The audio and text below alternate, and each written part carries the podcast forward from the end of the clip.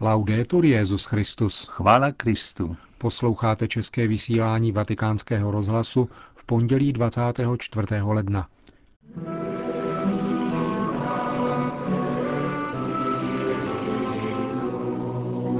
Benedikt XVI. přijal delegaci vedoucích představitelů německé luteránské evangelické církve. Dnes bylo zveřejněno poselství svatého otce ke Světovému dní sdělovacích prostředků. Přípravy na beatifikaci Jana Pavla II. jsou v plném proudu. To jsou hlavní témata našeho dnešního pořadu, kterým vás provázejí Josef Koláček a Milan Glázer.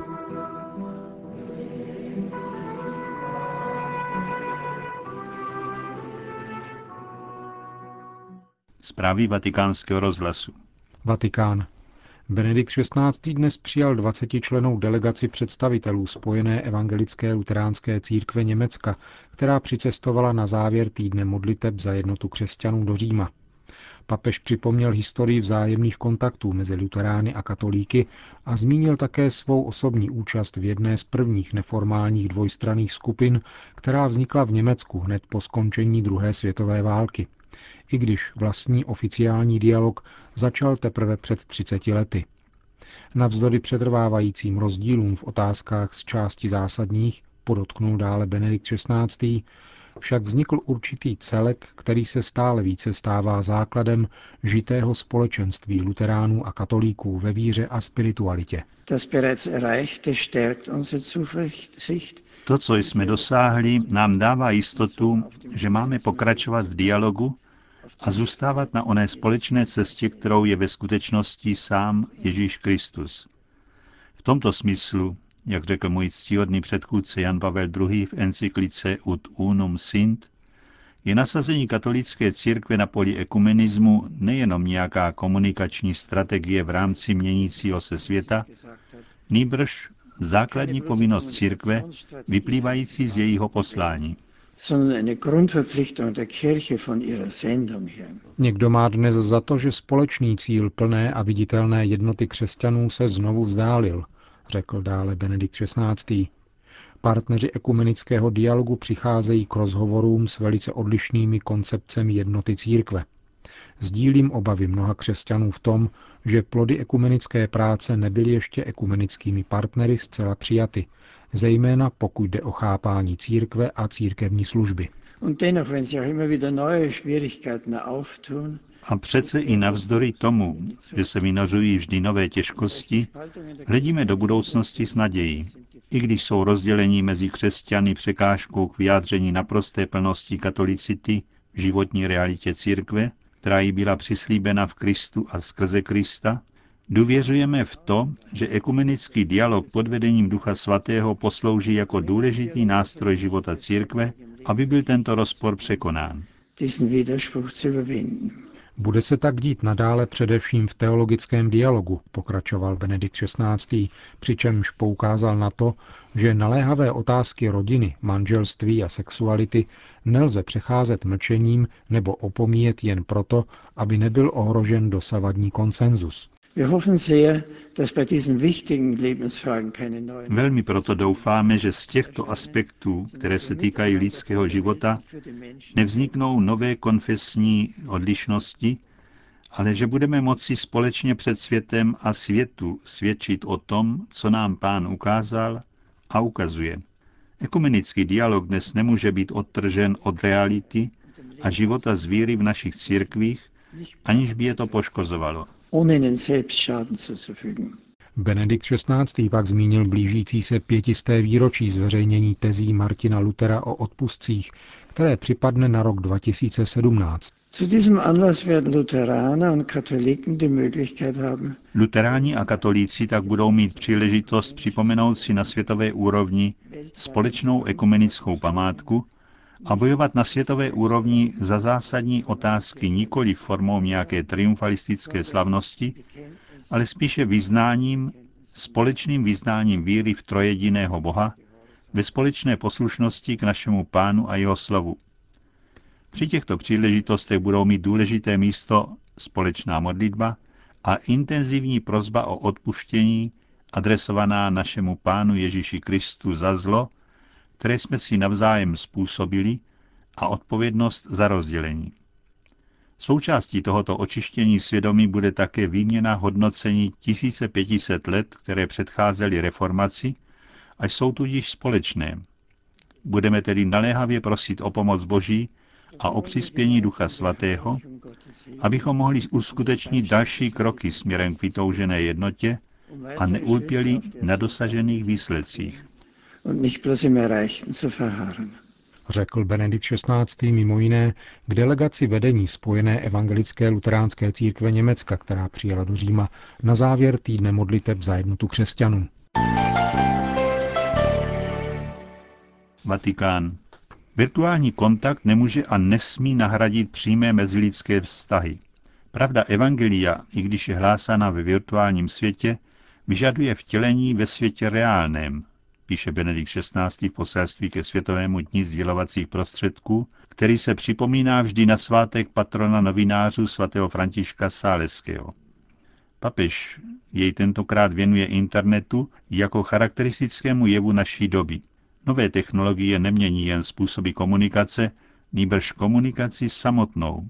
Zažíváme tedy širokou kulturní proměnu, připomíná v textu nadepsaném Pravda, hlásání a autentičnost života v digitální éře. Na jedné straně žasneme nad nevýdanými možnostmi, které se nabízejí. Na straně druhé se stále naléhavěji ozývá otázka po smyslu komunikace. Jako každý plot lidského myšlení také internet se svými aplikacemi má sloužit dobru člověka a celého lidstva, podotýká papež. Výměna informací prostřednictvím sociální sítě relativizuje rozdíl mezi původcem a konzumentem informace.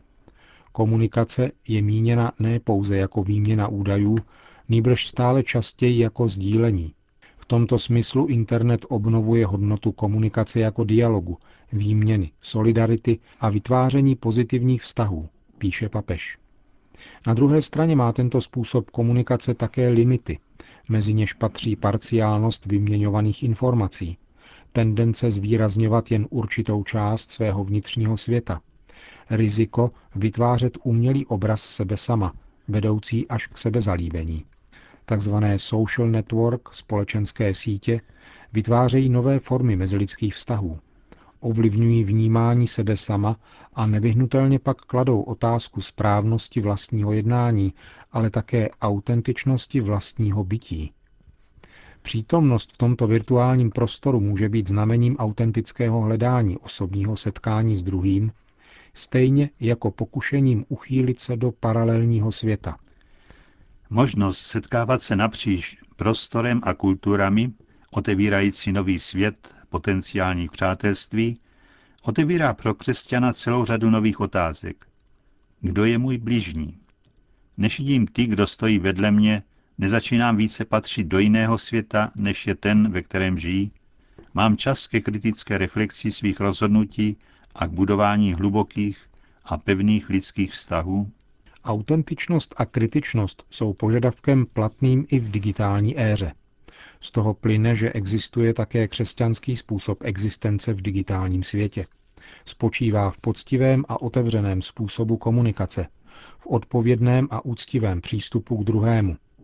Předávat evangelium skrze nová média znamená nejen citovat explicitně náboženské obsahy na nejrůznějších platformách, ale podávat koherentní svědectví skrze vlastní digitální profil, skrze způsob komunikace, vlastní volby, preference, úsudky, které by měly být ve shodě s evangeliem, i když se o něm právě nemluví.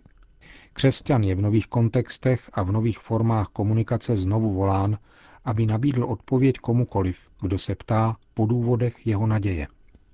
Proto je potřeba si uvědomit, že tento požadavek může být protichudný k obvyklé logice webu, poznamenává Benedikt XVI. ve svém poselství. Především hodnota pravdy se neodvíjí z popularity nebo pozornosti, které se jí dostává. Má nám jít spíš o její integritu, než o přijatelnost, které se dosahuje ředěním. Pravda Evangelia není předmětem konzumu, nýbrž darem, vyžadujícím svobodnou odpověď. I když je hlásána ve virtuálním prostoru, vyžaduje vtělení v reálném světě a ve vztahu s konkrétními tvářemi bratří a sester, s nimi sdílíme každodenní život, zdůrazňuje papež. V závěru poselství ke Světovému dni sdělovacích prostředků Benedikt XVI. nicméně vybízí křesťany, aby zodpovědně využívali možností nabízené internetem. Nesnad kvůli vlastnímu zviditelnění, ale protože je integrální součástí lidského života. Přispívá k rozvoji nových a složitějších forem intelektuálního a duchovního vědomí a konečně proto, že i v této oblasti jsou povoláni hlásat svou víru, že Kristus je Bůh, spasitel člověka i dějin. Ten, v němž všechny věci docházejí svého naplnění. Vatikán. Modlitební bdění a po něm vše svatá, průběh beatifikačních slavností Jana Pavla II. pomalu začíná krystalizovat. Římský magistrát zatím tvrdí, že předvídat, kolik lidí přijede, je ještě brzy. Odhaduje se 1,5 až 2,5 milionu poutníků. Už nyní jsou zamlouvány všechny levnější noclehy, na předměstí Říma má vzniknout ohromný kemp, místech veletrhu Nuova Fiera di Roma. Jedním z míst, kde bude probíhat modlitevní vigilie, bude antický stadion Circus Maximus.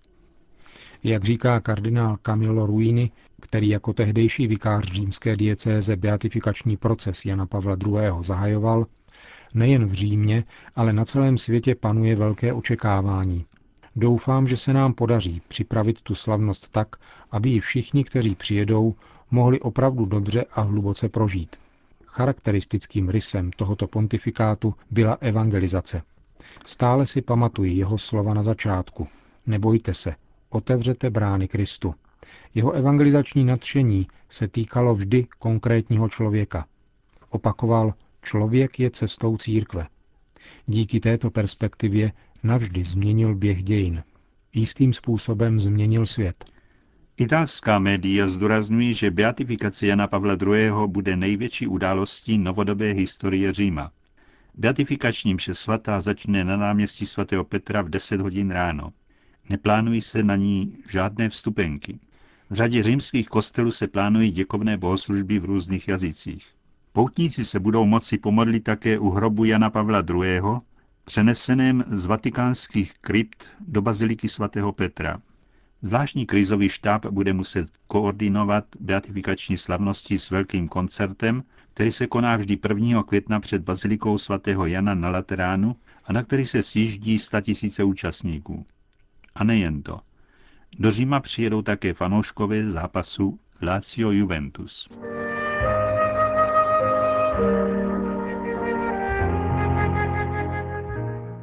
Moskva. Moskevský patriarchát ocenil rezoluci Evropského parlamentu odsuzujícího pro následování křesťanů ve světě.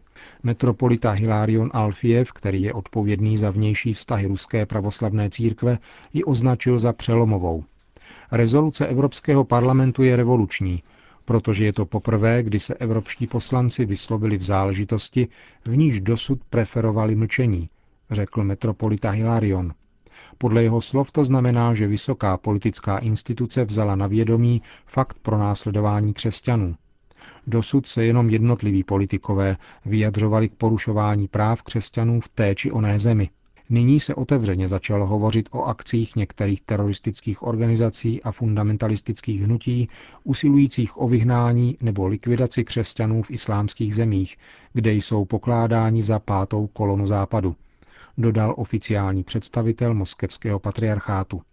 Metropolita Hilarion zdůraznil skutečnost, že byly vůbec poprvé prezentovány konkrétní údaje.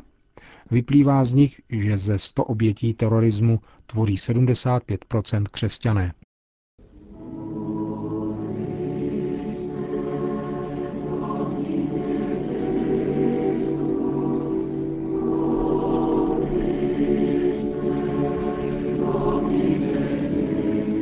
Končíme české vysílání vatikánského rozhlasu. Chvála Kristu.